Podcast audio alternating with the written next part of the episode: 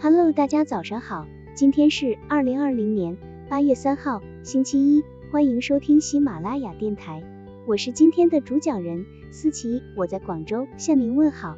今天我们为大家分享的内容是出乎意料，让人喜出望外。赞美既然是幽默的，那么赞美的话语就应该是出乎意料的。出乎意料不仅仅是辩论幽默、处事幽默等交流场合的必杀技，也是幽默赞美的特质之一。一些人在公共场合赞美别人的时候，自己想不出怎样赞美，只能跟着别人重复附和别人的赞美。常言道，别人嚼过的肉不香。朱温手下就有一批鹦鹉学舌拍马的人。一次，朱温与众宾客在大柳树下小憩，独自说了句“柳树好大”，宾客为了讨好他，纷纷起来互相赞叹“柳树好大”。朱温听了觉得好笑，又道“柳树好大”。可做车头，实际上柳木是不能做车头的，但还是有五六个人互相赞叹，可做车头。朱温对这些鹦鹉学舌的人烦透了，厉声说柳树岂可做车头？于是把说可做车头的人抓起来杀了。在整日聚首的人际关系中，一家人之间或一个科室的同事之间，有些赞美很可能会多次重复，已经形成某种公式和习惯，这就没什么意义和作用了。比如某个处长每次开会总结工作的时候，都像例行公事一样对大家赞扬几句，其内容和说法总是笼统的那么几句话，就像是同一张唱片或同一盘录音带，只是在不同的时间播放一样，让人感觉乏味。为赞美加一点新意，鼓励作用会更大。汤姆是一家公司的销售部经理，他采用新的营销战术，于是在他加入公司两个月后，公司的销售量大增。仓库积压一售而空，老板非常高兴，拍拍汤姆的肩膀说：“你干得非常出色，继续努力。”好，汤姆机智地说：“但你为什么不把你说赞美的话放在我装薪水的口袋里呢？”一定会的，年轻人。老板非常遵守诺言。当下个月汤姆领到薪水袋时，发现里面附着一张小纸条，上面写着：“你干得非常出色，继续努力，表现更好。”正如有人所说，一点心意。一片天空，这样的幽默赞美之术会更趋完美。赞扬要有新意，当然要独具慧眼，善于发现一般人很少发现的闪光点和兴趣点。即使你一时还没有发现更新的东西，也可以在表达的角度上有所变化和创新。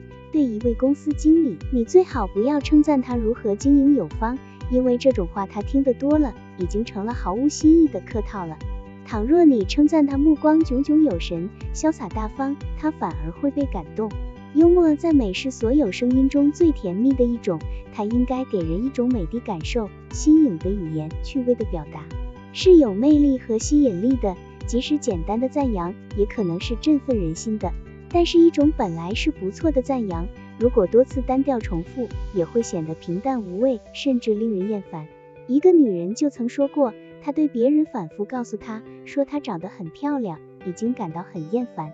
但是当有人告诉她，像她这样气质不凡的女人应该去演电影，她笑了。新颖的赞语给人清爽舒心之感。毛阿敏在哈尔滨演出时，当代大舞台的节目主持人是如此将她介绍给观众的。主持人，请问毛阿敏小姐，您是从哪里来的？毛阿敏，哦，我从北京来。主持人。您像一只美丽的蝴蝶，给冰城哈尔滨带来了欢乐。请问这次能停留几日呢？毛阿敏，五日。主持人，我们冰城的朋友热烈欢迎您的到来。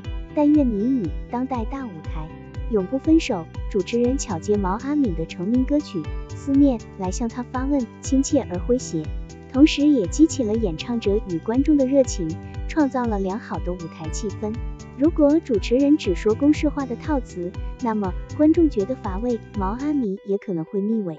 妙语连珠的赞美，既能显示赞美者的才能，也能使被赞美者更快乐的接受。只要你多琢磨，多运用，你的赞语就会更新颖、更易打动人心的与众不同的赞美最终听。在整日聚首的人际关系中，一家人之间或一个科室的同事之间，有些赞美很可能多次重复。已经形成某种公式和习惯了，这就没什么意义和作用。正如有人所说，一点心意，一片天空，这样的赞美之术会更趋完美。赞扬要有新意，当然要独具慧眼，善于发现一般人很少发现的闪光点和兴趣点，幽默赞美的心意很重要，但更需要我们综合各方面的因素来翻出恰当的心意，否则便会弄巧成拙，适得其反。马克吐温曾经说过，一句幽默的赞美能当我十天的口粮。我们每天都让新鲜的赞美流淌入他人的生活中，那么彼此的生活食欲就会增强。好了，以上知识就是我们今天所分享的内容。如果你也觉得文章对你有所帮助，那么请订阅本专辑，让我们偷偷的学习，一起进步吧。